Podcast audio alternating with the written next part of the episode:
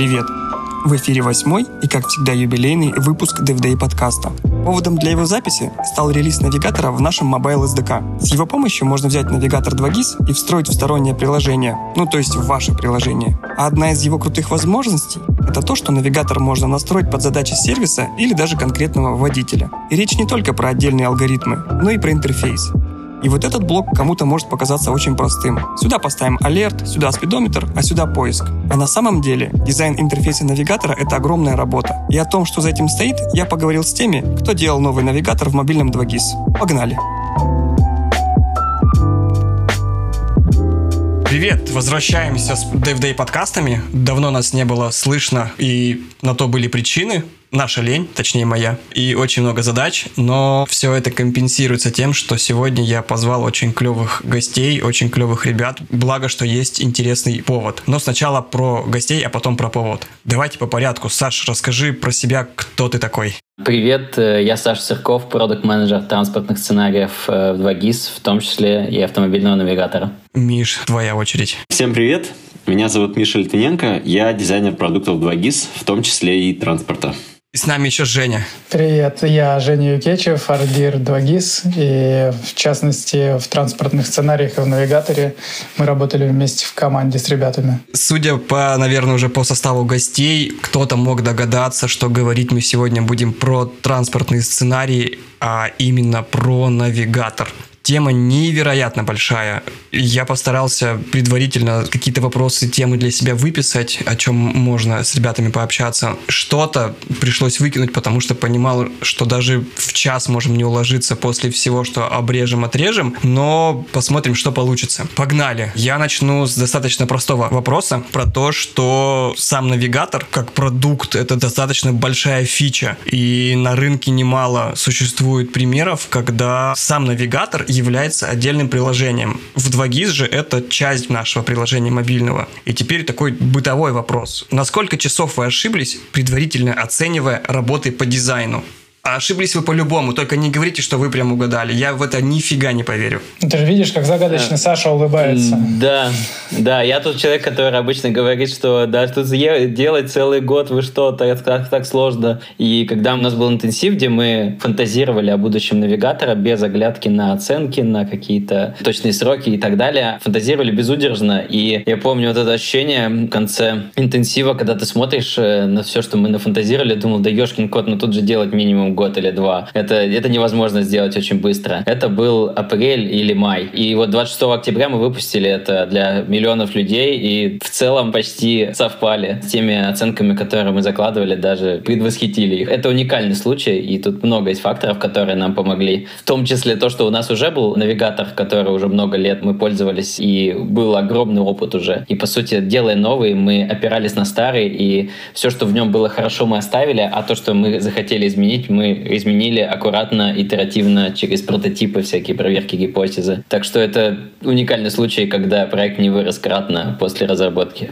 Ты все прям, все мои надежды выставить тебя в негативном свете прям Я взял, могу рассказать про, де, про десятки других проектов, где сроки в итоге оказались сильно больше. Но, тем не менее, это был уникальным случаем, когда, ну, вначале все это казалось непонятным, сложным, непонятно было, как это все сделать, но оказалось, что если начать собирать прототипы, пользоваться, ездить, то дальше все идет сильно-сильно быстрее. Главное начать, а не бояться то, что это большое и сложное. Я уточню про интенсив. Мы немножко про эту тему рассказывали в статье на vc.ru, когда писали про мини-карту. Я ссылку прикреплю куда-нибудь в ту площадку, откуда вы будете слушать этот подкаст. Если двигаться дальше, в чем сложность или особенность создания навигатора? Есть какие-то штуки, чем это отличается от простого приложения, раз уж мы затронули, что это похоже на большое отдельное приложение? Есть какие-то принципиальные моменты, которые нужно было учесть, ну, не знаю, если бы мы делали что-то другое? Вопрос ко всем, не то чтобы там Саша как-то один отвечал. Ну да, да, я тут порываюсь ответить, но кажется, ребята тут больше в проектировании интерфейсов э, разбираются и могут рассказать о сложностях и нюансах. Смотри, Серег, тут э, самое главное отличие в транспортных сценариях, вообще в навигации, в том, что перед тобой очень динамический интерфейс. То есть, если основной 2GIS ты можешь удобно сесть на диван и смотреть карточки, и они все статичные, там есть телефон и какая-то информация, ты откроешь спокойно ее выберешь, выберешь, и как бы все, она не изменяется. В навигаторе же ты, запуская маршрут, попадаешь в мини-игру, когда вокруг тебя все меняется. Повороты, предупреждения о камерах, какие-то события, которые происходят вокруг тебя, съезды, превышение скорости, еще много-много всего, что тебе нужно показать вот в моменте, и при этом вокруг тебя же еще много проблем. То есть дождь, может быть ребенок, который плачет на заднем сидении, может быть еще ряд каких-то факторов, которые так или иначе усложняют взаимодействие с интерфейсом. А тебе нужно быть классным и умудряться все показать, и показать вовремя, и показать так, чтобы это можно было все считать. И, соответственно, еще такая штука интересная, что ты можешь хоть 100 макетов нарисовать, также сидя за компом, но ты закидываешь прототип на телефон, садишься в машину, едешь, проверяешь и понимаешь, что там половина из них не работает. Ну, просто это не замечаешь какой-то индикатор или еще какие-то моменты. И все так или иначе приходилось проверять в полях. Например, ту же ночную тему. Очень много вечеров и ночей пришлось вот покататься по городу, посмотреть, насколько ну, мы попали в то, что вообще хотели, насколько это можно все считать, увидеть и насколько оно вообще все работает. А сколько там итераций вообще было таких вот, когда приходилось что-то выкидывать? Несметное количество. Это невозможно даже как-то Вы, выкинули мы в разы больше, чем э, потом оказалось в продукте. Слушай, да, вот здесь еще действительно все было завязано на эксперимент. Если в основном продукте ты также в обычных карточках ты что-то собрал, посмотрел на отступы, посмотрел, как э, акценты расставлены, и в целом успокоился, то здесь, я говорю, из-за ряда факторов один и тот же кейс, он может в одной ситуации работать, а в другой ситуации ситуации, ну, типа, совсем не сработать никак. И это тоже приходилось все учитывать. И вот эта комбинаторика в движении, это прям эксперимент с большой буквы. Я бы еще добавил к вот таким флешбекам, к тому интенсиву, о котором Саша упомянул, в котором мы закидывали гипотезы и, в принципе, галлюционировали на тему нового навигатора.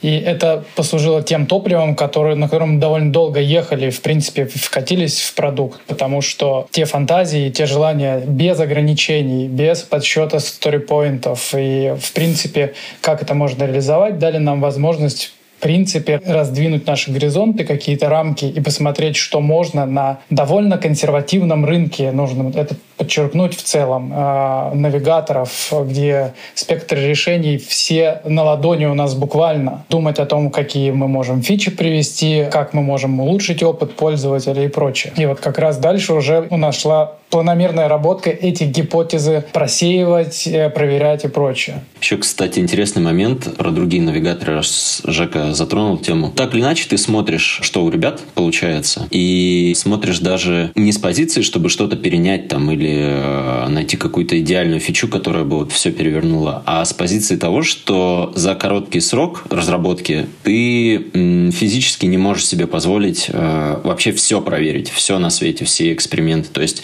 каждый из навигаторов что-то посмотрел, что-то пощупал по-своему, и ты такой думаешь, а насколько это нужно нам, насколько вообще, как это получилось, как это заработает с остальными частями нашего навигатора. И вообще безумно благодарен всем другим навигаторам, потому что каждый по-своему хорош, и каждый где-то что-то прокопал, свою какую-то экспертизу нашел. И здорово, при этом здорово осознавать, что еще всяких разных направлений, их тьма. То есть мы прокопали довольно много, и если сейчас открыть мои макеты, там есть еще много идей, которые мы как бы наперед вперед поняли, что, скорее всего, мы их возьмем, но они будут, ну, попозже, просто потому что вот сейчас мы доставили там основное э, какое-то вот направление. Но сам факт того, что навигаторы, в принципе, можно еще развивать, э, если уделять им внимание, иметь команду, которая будет это делать, то там еще прям хорошо можно покопать. Да, про конкурентов я чуть-чуть добавлю. У меня я просто вспомнил, когда мы исследовали вообще рынок, мы смотрели абсолютно все виды навигаторов, в том числе железные, ну, там с проекцией на стекло, там в Мерседесе, например, например, с AR. И помню вот этот вот отдельный класс навигаторов, назовем их азиатские навигаторы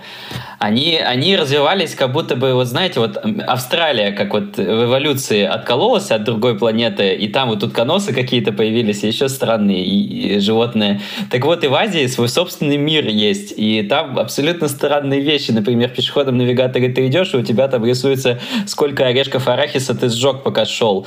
Или, например, э, в Южной Корее есть навигатор, я помню пару моментов очень прикольных, которых ни у кого в мире я не видел. Первое — это то, что там достаточно достаточно высокие штрафы за превышение, по-моему, около 300 долларов или 500 причем на превышение на 1 километр в час, насколько я помню. Ну, в общем, граница очень низкая. И, и ты там, когда превышаешь, там тебя не просто пищит что-то, у тебя весь экран становится красный, он моргает прям. Он вообще горит. Весь, он горит. Ну, то есть ты прям вот, чувак, э, типа, все пропало, ты сейчас останешься без денег. Ну, то есть вот эта граница дозволенного, она невероятная. Или, например, поверх всего интерфейса перед поворотом моргает огромная вот такая вот стрелка вместо всего интерфейса поверх. И типа направо через 50 метров, не где-то там в углу на геометрии маршрута, маршрут, а прямо вот поверх всего. Ну, то есть ты там, даже если у тебя зрение абсолютно невозможно, ты увидишь. И последний пример, который я вспомнил, очень классный, тоже про какое-то развитие в параллельном мире. У них тоже есть очевидная проблема с развязками сложными, где у тебя много съездов, тебе надо там быстро выбрать какой. И они это решили не за счет того, что там знак полосности куда-то пихают в какое-то место, они решили за счет того, что, не знаю, кто с кем договорился, компания с государством или государство с компанией, но, общем, каждый съезд покрашен в свой цвет, асфальт. Ну, то есть фиолетовый съезд, розовый, зеленый. И на карте, в навигаторе именно он говорит, тебе на розовую дорогу. И она реально розовая, просто вот розовая, как вот в этом, в сказке какой-то, не помню. Вот, э, с, это, выложена желтым кирпичом практически. И в итоге вот это вот, ну, азиатское взгляд, он очень классный. Ну, то есть э, это очень важно, ну, не знаете, ну, банальных конкурентов типа Гугла. Есть очень много классных продуктов в мире, которые просто по-другому видят этот рынок, и это очень интересно на самом деле. У меня был вопрос про консервативный мир навигаторов. Кажется, его нужно снимать, потому что это мой мир консервативный, а на самом деле все достаточно разнообразней. Слушай, это вообще, кстати, удивительно, что когда ты делаешь статичные интерфейсы, ты в целом как будто очень аккуратную, простую штуку собрал и все, разместили ее, она работает, ты к ней не возвращаешься, может быть, долгое время. А здесь у тебя бесконечное количество каких-то ситуаций, которые ты, ну, как игра, вот у тебя все меняется в мгновение ока. Вот у тебя навигатор говорит, поверни направо, например, а здесь какая-нибудь там авария или еще что-то. То есть физически мы, например, даже видим там, что есть события на карте, но ты не можешь повернуть, и тебе надо резко перестроить маршрут, там, объехать э, это место. Все это меняется, все это перестраивается, ты, соответственно, как человек, еще все зависит от того, знакомая эта дорога, незнакомая эта дорога. Например, в Новосибирске есть и в Москве очень... Ну, у нас вообще было такое сравнение, что есть э, условно дорога Новосибирск Новосибирск-Алтай, есть дорога просто вот в Новосибирске, есть дорога в Москве, а есть дорога там в Дубае, например. И они все со своими какими-то особенностями. Если, например, в Новосибирске у тебя перегон между там какими-то точками своими, он довольно большой, и, скорее всего, ты, ну, так хорошо притапливаешь, и где-то стоит вот эта камера, вот одна точечная, но ты, скорее всего, на нее точно можешь нарваться. И, соответственно, в Новосибирске очень важно знать, где эти камеры находятся. В Москве же, когда ты едешь по дороге, они постоянно, эти камеры постоянно, постоянно, постоянно, в какой-то момент ты к ним привыкаешь, что их очень много, и в целом тебе поток даже не дает там в... разогнаться очень сильно, и ты как бы хочешь о них знать, но не так, чтобы у тебя пол экрана загоралось, то есть ты, в принципе, к ним привык. И вот это постоянное изменение в контексте, оно, конечно, дает ощущение игры, когда ты вот сейчас появляется босс там или еще что-то, и ты к этому должен быть готов. Это кардинально отличает от простых интерфейсов, ну, вот в основном продукте, например. Вот. У нас же этом... на миникарте как раз появляется босс. Да, и при да. этом, смотрите, у нас какая э, классная такая синергия. Синергия. У нас есть большой поток задач на карту, все, что связано с картой. Это начиная от вида геомаркера, который едет по маршруту, да, вот эта иконочка, и заканчивая там, например, пробками, событиями, которые вот обозначаются пинами на карте, цветом дорог и всего на свете. И плюс есть же еще обвязка интерфейса, которая, в принципе, она стандартная. То есть те же и статичные, те же,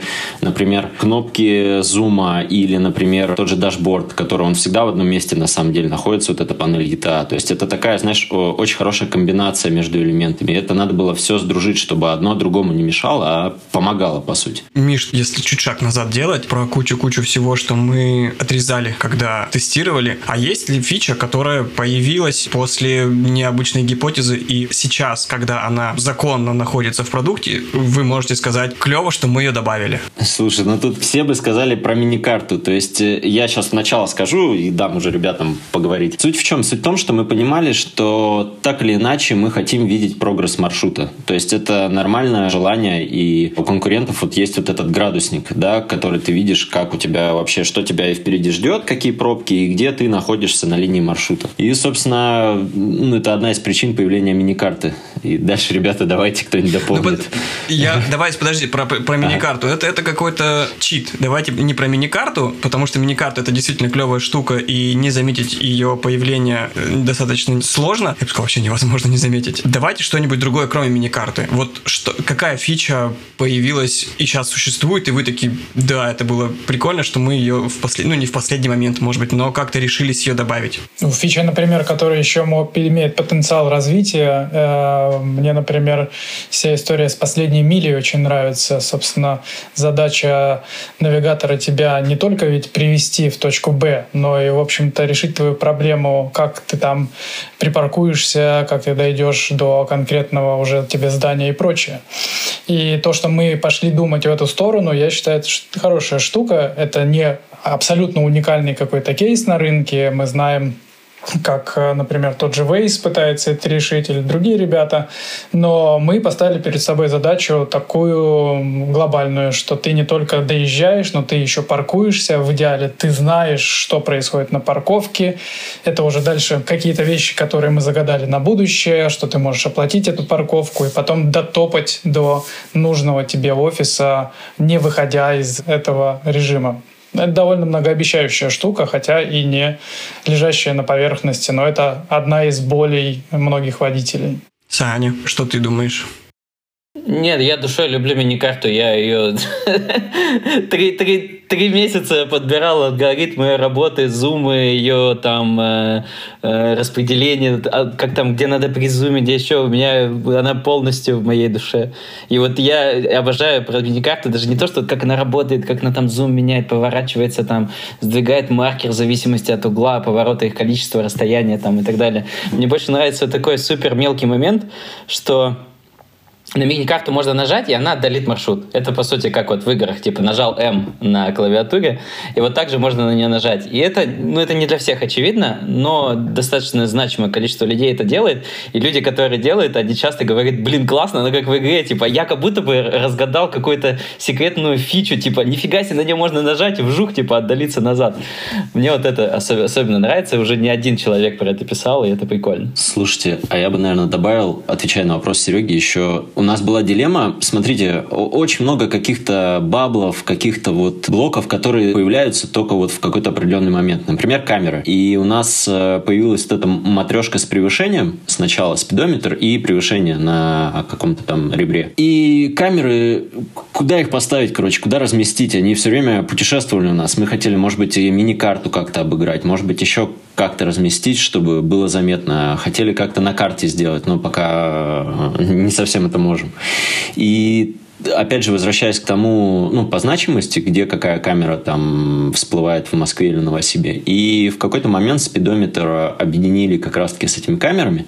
У нас вообще очень много, кстати, если так вот в навигаторе присмотреться, мы не добавляем какие-то новые объекты, а мы пытаемся либо морфировать то, что уже есть, как, например, ETA-панель э, у нас в какой-то момент морфируется в поиск. Если ты что-то поискал, она изменила свой контекст, но при этом взяла просто место ETA. -шки. И ты что-то нашел, перестроил маршрут, опять вот у тебя ETA появилась. У камер также мы объединили их со спидометром, и в целом сначала думали, что ну, там будут проблемы с заметностью. Они, возможно, есть, и там есть э, возможность там, чуть подувеличить, но сам факт того, что это у нас не вызвало... Ну, вот раньше у нас в навигаторе там просто когда камера, например, превышение, там вообще все красное, там, ну, довольно большой такой кусок был. Сейчас это вроде аккуратнее, э, ну, не то, что вроде, это аккуратнее стало, но чуть менее заметнее, но при этом фидбэка о том, что там люди не видят или люди не понимают, как это работает, этого нет. Тут хочется, наверное, отметить тот факт, что делая 6 лет назад навигатор, вот первую версию, которая у нас была, э, с этого момента стало понятно, что люди в целом как-то попривыкли, что ли, к интерфейсу навигаторов. Он стал ближе, он стал более понятнее людям. Люди стали больше ездить по навигаторам. Это стало какой-то вот привычкой. Вспомните, да, человек, который только сел за руль, никогда не будет отвлекаться на телефон, лезть туда, смотреть, он, скорее всего, будет сосредоточен только вот на дороге. А сейчас мы наблюдаем тот факт, что люди едут э, на большой скорости, пишут смс да, это очень небезопасно, да, к этому есть вопросы, но люди постепенно привыкли к э, вот этому взаимодействию. И, соответственно, получается, что уже в каких-то местах не обязательно тебе на пол экрана показывать какое-то предупреждение. То есть достаточно просто элегантно сообщить о том, что да, есть проблема, но при этом не делать вот эти гигантские блоки там или еще что-то такое, как это было раньше. То есть это очень такое интересное наблюдение. Ну, тут я думаю, я сейчас ворвусь, я думаю, что дизайнеры азиатских как раз навигаторов с тобой поспорят. Вот Слушай, с их э, attention'ами. Там, нет, э, само собой, имея такие штрафы, ты, конечно, лишний раз лучше предупредить. То есть это все зависит, конечно, от степени проблемы. С другой стороны, мы тоже хотели бы, может быть, крупнее, там, не знаю, поворот показать или еще что-то такое. Но тут же надо искать баланс между всеми элементами в экране. Сделав один какой-то элемент э, глобальным, ты все остальные просто забьешь, и они перестанут ну, работать. Им просто места даже не будет на некоторых девайсах. Вопрос такой. Окей, про сторонние навигаторы посмотрели. Я понял, что вы в них подглядывали. А есть ли какие-то штуки, не связанные с программным обеспечением, с приложениями, связанными с навигацией, которые вы подсмотрели и добавили к нам в навигатор? Условно говоря, лоцманские приложения какие-то, например, есть. Или есть э, те же самые игры, но кроме мини-карты. Такое вообще реально вот в этом кейсе? Или, как Женя сказал, хватило того топлива, что нагенерили на интенсиве? А мы, если кроме навигатора посмотрим в пешие маршруты или в велонавигатор, там есть много разных метафор, которые мы подтягивали. И одна из э, интересных и непростых задач была, например, кодировать э, покрытие улиц для велосипедистов. И вот там нам, например, помогали контурные карты и система обозначений. Помните, разные прерывистые линии, пунктиры и так далее. И в частности мы смотрели на картографию, на язык картографии, какие вещи мы можем переиспользовать. Это то, что мне пришло на ум, но это не из автомобильного навигатора. Да, это следующая серия. Да-да-да. Ну, окей. Жень, у меня вот тут спонтанно прилетел этот вопрос. Он у меня был заготовлен, но сейчас он прям к месту. Окей, Саша, окей, Миша, они могут ездить э, в России. Сделаю ремарку, Женя живет не в России, но вот Саша и Миша могут ездить по дорогам до Алтая, по Москве, по Новосибирску, и вот это все отрезать, что было ненужным, и смотреть, что как работает. Как ты все это делал? Вот, вот такой вопрос. Да, как можно протестировать в, в Берлине э, новосибирскую сборку, например? Да, да, да. Тут был полезный процесс такого взаимоопыления. Например, когда мы нарабатывали, накатывали разные сценарии, ну, кроме того, что мы все встречались в Москве и проверяли уже прототипы, и мы с Мишкой ездили, мы разбивались на команды и, значит, ездили по 4-5 часов по Москве в разные выдуманные Сашей преимущественно цели, в общем, катались и, в общем, накатывали разный контекст. То есть он у меня в любом случае есть локальный. Но параллельно с разработкой, например, это был, а, по-моему, июль, когда я отправился в путешествие ну, почти сквозь всю Европу и, соответственно, обвешал машину навигаторами Apple карты, Google Maps и Waze. И, соответственно, делал скриншоты и накидывал ребятам, что там происходит, что меня порадовало, что огорчило. И, соответственно, этот, как, каким-то образом этот опыт тоже притаскивал проект. Мы смотрели, чего нет, например, на российских дорогах. И это было кажется как раз полезно, что мы находимся в разных точках и можем разный опыт испытывать. У меня тут, знаете, есть еще добавка в эту тему. Так вышло, что когда мы начали разработку нового навигатора, я вместе с семьей переехал в Москву из Новосибирска, ну и, соответственно, прям там жил. Ну, то есть ребенка в садик возил, там, в магазин ездил, там, друзьям в Тулу. По максимуму жил обычной жизнью. И, соответственно, эти сборки я как раз тестировал в Москве и абсолютно свежим взглядом, ну, как бы я был десятки раз в Москве, но чтобы вот жить, такого не было. И это было невероятно ценно, потому что ты ну, видел абсолютно новым взглядом новые места, ты не проезжал эти развязки, ты думал, ешкин кот, я сейчас тут сейчас проеду и буду, короче, на 20 э, минут дольше ездить. Я работал в сети мобили доставщиком пиццы, э, ездил с навигатором. Это было невероятно классный опыт, и без этого вообще, мне кажется, невозможно продукт сделать. Но еще, что мне сильно помогало в тестировании навигатора, окей, я там в Новосибирске поездил, на Алтае, там, в Туле, в Москве там, и так далее. Но современные технологии позволяют тебе мокать локацию, и в итоге я ездил в Белгороде, в Дубае, в Сочи, в Питере. Я побывал в десятках городов. Я еще в Сеул ездил, в Сан-Франциско э, с другими продуктами, соответственно. Так что современные технологии позволяют тебе побывать где угодно. Я, ну, суммарно, наверное, тысяч э, пять километров проехал в эмуляции, проверяя разные сценарии, потому что далеко, далеко не всегда удается какую-то комбинацию данных э, воспроизвести, ну, тебе физически тяжело, не знаю, там надо ехать на другую сторону Москвы, чтобы тебе этот кейс проверить, и ты там проехал мимо, и ты такой, ну, ешкин кот, еще раз объезжать.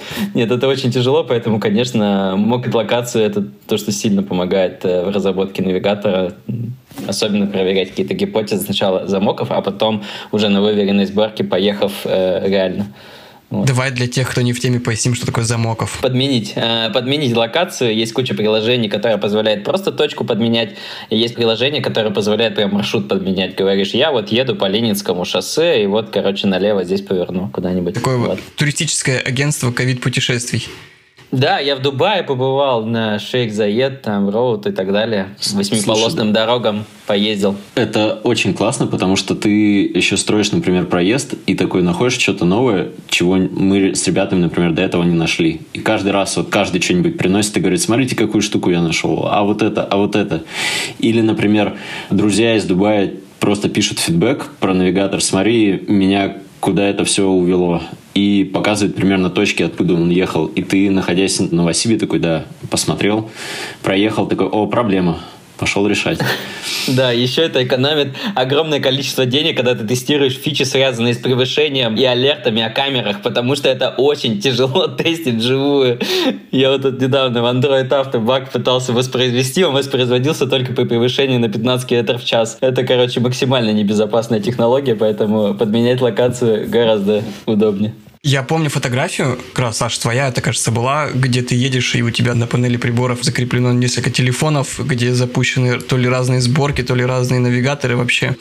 Можете ли вы вспомнить о какой-то фиче, которая вам понравилась в стороннем навигаторе, которую вы вот прям подумали, здесь это самое клевое? У меня есть фича, которую пока не удалось занести из Waze, которая очень неплохо выручала в путешествиях. Это бегунок сокращения доезда до камеры, например, или движение в пробке. На поверку, когда ты стоишь в пробке, и тебе показано, во-первых, какая средняя скорость этой пробки, во-вторых, сколько тебе еще в ней стоять, это снижает уровень стресса. И это прямо действительно находка Waze, и как они это визуализировали, и насколько точно они еще это могут прогнозировать и обрабатывать данные. То есть тут же не только сама идея, как она представлена, насколько точно она в дорожном сценарии э, вписана. И это, конечно, удобная штука, которая радует Waze снова и снова. Такие вещи хочется, конечно, тащить к себе. Я, наверное, добавлю, что фич много, но у нас как-то так получилось, что мы в рамках возможностей и времени по чуть-чуть э, набрали от всего, вот, э, что могли вот за этот срок сделать. Мне безумно нравится, как у Apple сделаны все 3D-развязки, когда тебе нужно проехать под какой-то дорогой или еще что-то, то есть съезд определить. То есть честные дороги, когда тебе не просто пишут э, «займите вот такие-то полосы», да, вот, вот сейчас у нас такая просто линия маршрута, и мы говорим, что вот съезд на этих полосах. А, например, вот этот реализм, который у Пла появился, он, конечно, подкупает очень сильно. Ну, не только у Пла, он уже и других ребят был. Но сам факт, когда ты подъезжаешь к такому представлению, и вот ты видишь вот эту восьмиполосную дорогу, и что сейчас тебе нужно там под мостом проехать или как-то вот спуститься, это бесконечно наглядно наглядно и бесконечно понятно вообще, что нужно делать. Сразу легче жить становится и ехать по маршруту. У меня э, больше всего в душу запали фичи из автомобильных навигаторов. Первое это то, как в Мерседесах последнего поколения MBUX, MBUX по-моему, называется система, сделана AR-навигация, когда у тебя стрелка проецируется реально на ту дорогу. И она причем так санимирована, классно, типа вжух, типа вот здесь вот направо тебе, и прям вот на конкретную улицу. Это, блин, такая магия. Я понимаю, что это надо смапить GPS-локацию, привязать это AR. То есть технологически это невероятно сложно собрать все эти данные. Но как это все бесшовно выглядит, это супер классно. И второе, что меня впечатлило совсем недавно, что в Тесле, ладно, там навигация в целом достаточно простая, скажем так, с точки зрения функционала, на базовом каким-то обладает штуками, там карты, спутник и так далее. Но, блин, какие-то вот такие прикольные фановые мелочи, что можно сделать, что ты будешь э, не автомобилем, а этим оленем, который едет э, и гремит колокольчиками, вокруг гномы скачут. Э, блин, вот это вообще кайф. Конечно, такие мелочи, они подкупают, что это не фича там, которая, ну, там, конвертируется в какие-то NSM метрики и так далее. Это просто фановая. Конечно, она на самом деле конвертируется, но она, блин, фановая. Вот, это, такое, конечно, классно. Это как э, мы рассуждали просто на том же интенсиве, что а давайте при превышении звук монетки, короче, будем делать. Типа с музыкой, так сказать. Мимо камеры, да. Да. Или сделать режим, да, я богат. Просто вот. И, и не, не показывать превышение. Да, или, например, знаешь, э, есть такая штука вот у Зендли, например, когда твой друг э, едет куда-то, у него позади м, аватарки такой, знаешь, типа пони радуга, что ты типа летишь куда-то на волшебном, ну, практически облаке, так сказать, оно так развивается, шлейф.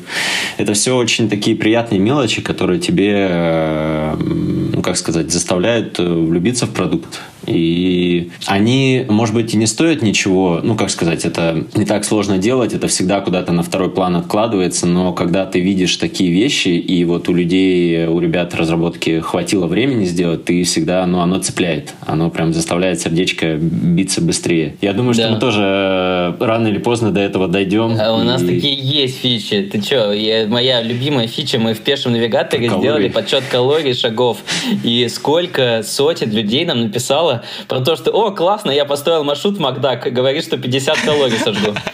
Как бы что-то не так. Реально очень много искренних постов в Твиттере, там, в соцсетях и так далее. Это реально супер маленькая фича, которая, ну, просто прикольная.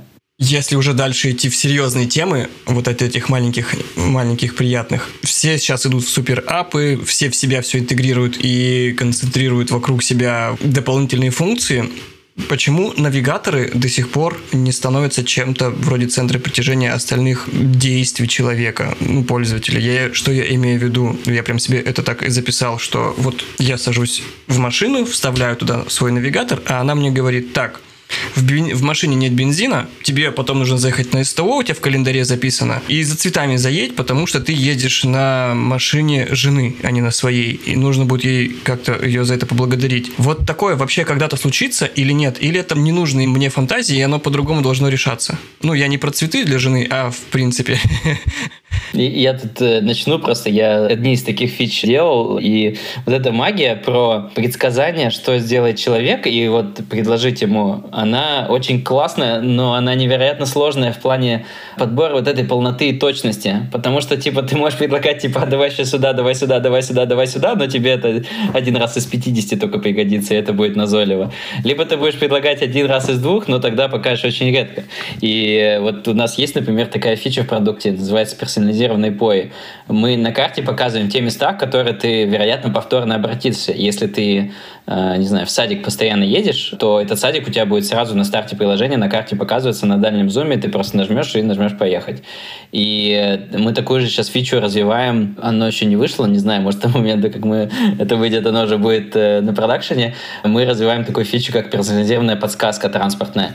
Мы будем рассчитывать, куда ты ездишь, и если ты, например, каждую субботу утром ездишь к бабушке, то в субботу утром именно адрес бабушки тебе будет предложен, как «давай поедем в один клик туда». Это очень классно выглядит, когда она срабатывает, но под капотом сотни-сотни часов куча инженеров, которые сидят, подбирают эти модели, точности, там, вероятностные характеристики и так далее. Но мне кажется, на самом деле, в долгосроке все будет к этому идти, потому что, ну, в конечном итоге это позволяет тебе потребность решить быстрее. И ты правильно говорил, что э, все приложения становятся суперапами, и функций невероятное количество кнопок, огромное количество. И вот, этот, э, вот эта контекстность, она позволяет тебе вот этот путь вместо пяти экранов там с первого экрана сделать.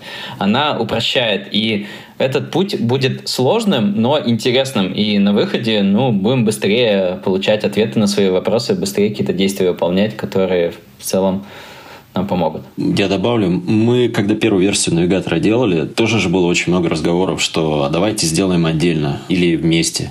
И я очень рад, на самом деле, сейчас, что мы их не разделили, потому что объективно у тебя все под рукой у пользователя. То есть была сложная задача, как это все совместить, как найти точки входа, как вовремя их показать, как сделать эти э, моменты более бесшовными, то есть вот эту всю логику, весь этот клубок распутать. Но само ощущение мне вот, когда я отключаюсь, что я дизайнер, а просто пользователь, мне это безумно нравится, что у меня вот э, просто швейцарский нож, который в определенный момент мне позволяет решить какую-то мою потребность. Это раз. А с другой стороны, смотри, чтобы ты говоришь, там, заехать туда, сделать то-то. Здесь важно уловить этот контекст. Поясню. У нас есть такая фича «Помощь на дороге». Там есть возможность либо вызвать себе эвакуатор, либо, если прям про 2 говорить, а не вот партнерство, то а, мы делали возможность, что, например, у тебя ты не завелся, или у тебя там прокололось колесо, или еще что-то, ты оставляешь просто события на карте, и людям, которые готовы участвовать вот в этой программе, если можно так сказать, придет пуш, что типа нужна помощь человеку в этой фиче для меня была главная задача – это то, как я как человек должен вспомнить вообще про это, находясь за рулем, что в 2GIS есть такая возможность. То есть, как заставить пользователя об этом помнить. И чтобы после того, что, ну, допустим, случилось, я осознал, что у меня сел аккумулятор, тут же пойти в 2GIS и написать вот про это событие. Или, или там обратиться в эвакуаторы через 2GIS или еще что-то. То есть, скорее всего, ты будешь решать какими-то более простыми способами, какими-то, ну, совсем по-другому. Потому что сейчас оно просто вот сама цепочка действий в голове, ну, прям тяжело связать. И тут вопрос, наверное, главному дизайнеру. Вот ты сейчас сказал, Миш, что если ты отключаешься от того, что ты дизайнер и ведешь себя как пользователь, то ты получаешь удовольствие. Жень, а если все-таки оставаться в шкуре дизайнера, то насколько сложно работать над фичей навигатор, когда она встроена в такое приложение, как 2GIS? В такое, я здесь подразумеваю, что оно у нас очень глубокое, многоэкранное, и невероятно тоже контекстная. Я к чему веду, что навигатор сейчас должен соответствовать стилю всего приложения. Или что-то меняется в приложении, значит навигатор как-то должен обновиться, а в навигаторе в этот момент только все доделали, ну и это же нужно как-то увязывать. Для меня это какая-то невероятно офигенская сложная работа.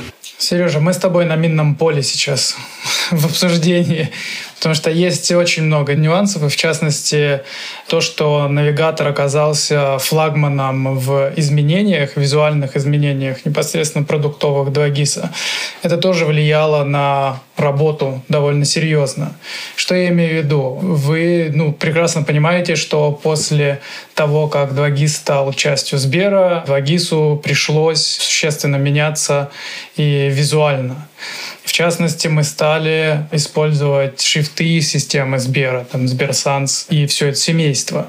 Это не могло не повлиять на общий look and feel продуктовый. И кроме того, что сам look and feel менялся внутри продукта, если посмотреть на макрокартинку рынка, что происходит с другими продуктами и с их шрифтами, мы можем заметить, что Сберсанс существенно отличается от предыдущего нашего шрифта даже по настроению, по классификации, по, своей, по своим конструкциям.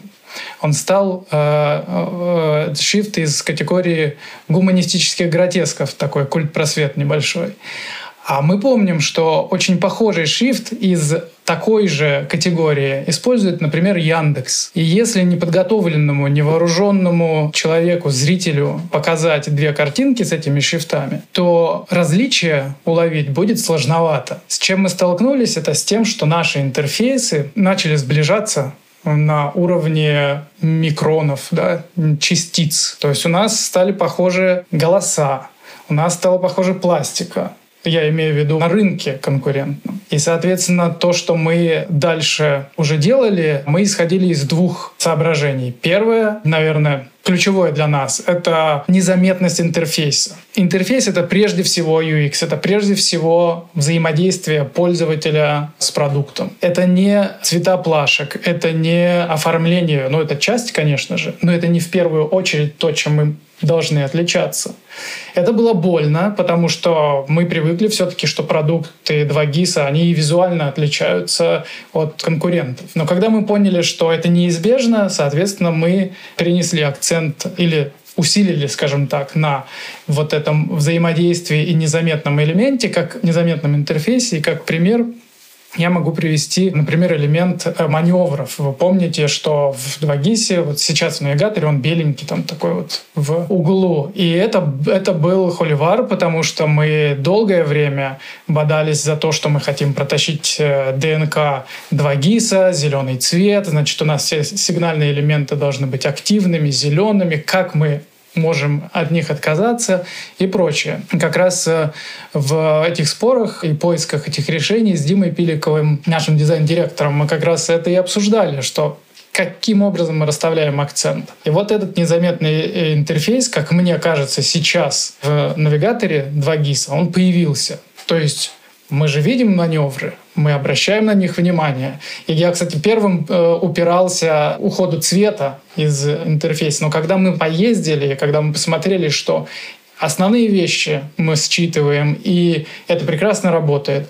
Тогда я уже успокоился, потому что ну, испытал это на себе. И, в общем-то, то, что происходит сейчас в 2GIS в основном продукте, это та же самая логика аккуратного интерфейса, да, глубокого, но без кричащих каких-то стилистических э, наворотов. Ну, есть, конечно, парочка, но тем не менее. И вот этот э, проект «Навигатор», он стал действительно пионерным в проверке этих гипотез, как новый стиль продукта будет реализован уже.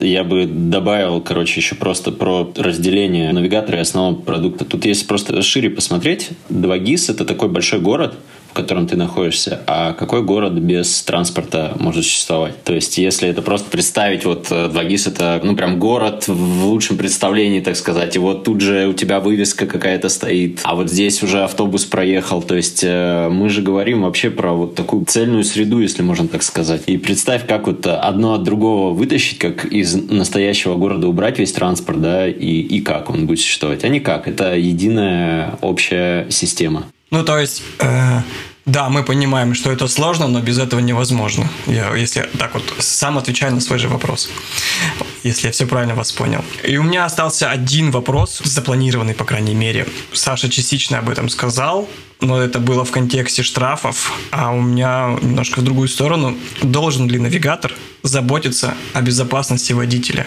Конечно, должен. Но это же, по сути, помощник на дороге.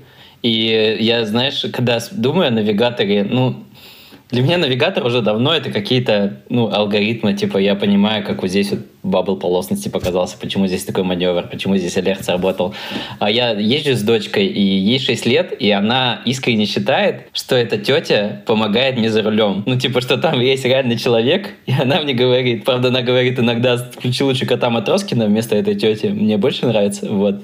Но, тем не менее, для нее это какой-то вот, э, ну, помощник на дороге, типа, как не превысить, как не пропустить поворот, как вызвать эвакуатор, как э, узнать, э, где закончится пробка. Ну, то есть Сейчас уже настолько много всяких разных фич запаковано в навигатор. Сейчас вот, э, когда мы делали навигатор, соответственно, написали ТЗ, и оно огромное. Это самое большое ТЗ, которое я писал за 15 лет работы в IT. Вот реально, оно настолько сложное под капотом, но настолько вот эта комплексность на выходе, просто ты втыкаешь телефон, едешь и все, ты даже не трогаешь его. Ну, то есть вот все вот это подобрано так, чтобы ты как будто бы рядом посадил штурмана, и он тебе говорит, то есть там, не знаю, до миллисекунд подбираются, когда тебе про маневр предупреждают.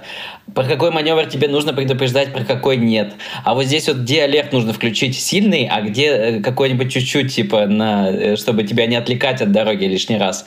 И вот это прям, ну, мне кажется, это вот по-настоящему его помощник. И особенно, что надо постоянно помнить, что это абсолютно разные люди. Что это водитель грузовика, что это таксист, что это человек, который пиццу везет, что это там э, мама, которая забирает ребенка из садика. Что это абсолютно разные ситуации у людей. Но в конечном итоге это сотни миллионов маршрутов, которые люди проезжают именно с нашим навигатором.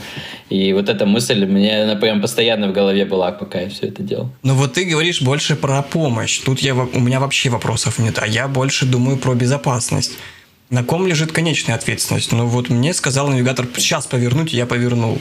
Кто виноват? Ну, это философский вопрос, особенно этой зимой, по-моему, была история какая-то, где-то где-то в Иркутске или в Улан-Удэ, короче, где-то в той части России, э, где достаточно холодно, еще холоднее, чем в Новосибирске. Ребята поехали по какому-то навигатору, но, по-моему, это был не 2GIS. Нет, не 2GIS. Я помню название, я не буду говорить это название. Окей, не буду говорить, это был не 2GIS. Вот, поехали, он их повел по какой-то дороге, по которой вообще нельзя ездить, и они чуть ли не замерзли там по пути. Вот, потому что оказалось, там дороги нет. И, конечно, здесь есть ответственность э, немалая навигатора в этом. Но это, это дилемма схожая с той, что вот самоуправляемый автомобиль попал в аварию. Типа, кто должен отвечать? Типа, кто держал руки на руле в этот момент, или, не знаю, кто данные собирал для этой карты, или кто алгоритм писал, а, на которых эти карты работают. Это вообще дилемма для меня, честно, без ответа пока. Не знаю, есть ли у нее вообще ответ, особенно в век, э, когда у нас появляются вот эти high DPI карты, автопилоты, где вот эта граница ответственности между человеком алгоритмами? Смотри, Сереж, ты же в любом случае э, за рулем находишься ты. То есть у человека бесконечное количество факторов, которые отвлекают отвлекают его от девайса. И насколько можем, мы подсказываем, пытаемся облегчить человеку жизнь. Алгоритмами, интерфейсом, голосом, как угодно, короче. Но стараемся помочь. Но мы понимаем, что в любом случае должен быть здравый разум, когда ты едешь. Это разные ситуации, когда ты на скорости видишь знак, что здесь нельзя поворачивать, а 2GIS говорит, что можно повернуть.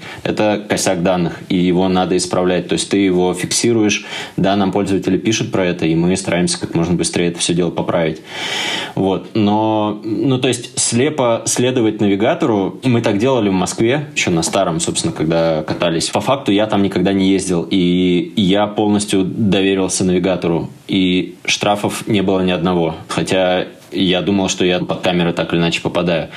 То есть всегда нужно надеяться на себя, но мы так или иначе, мы же все равно также продолжаем ездить, и мы пытаемся сделать э, так, чтобы сократить вот эти риски. Ну, на самом деле, у меня вообще закончились все вопросы даже были те, которые я не думал обсуждать. Ребят, большое вам спасибо. Спасибо, что уделили свое время. Надеюсь, что когда-нибудь мы еще раз соберемся, чтобы обсудить что-то еще связанное с дизайном. Мне очень понравилось слушать Женю, например, с его мини-лекцией про шрифты в подкасте про навигатор. Я этого вообще не ожидал. Саш, тебе большое спасибо за то, с какой кропотливостью ты подходил ко всем кейсам. Миш, ну и тебе большое спасибо. Я видел те самые миллионы вариантов. И спасибо про то, как ты интересно про все это рассказал. Спасибо вам большое, ребят. Спасибо, Сереж, да. за вопросы. Спасибо. Да, спасибо, что пригласил, Серег. Все, всем пока. Пока. Пока. Спасибо, ребят.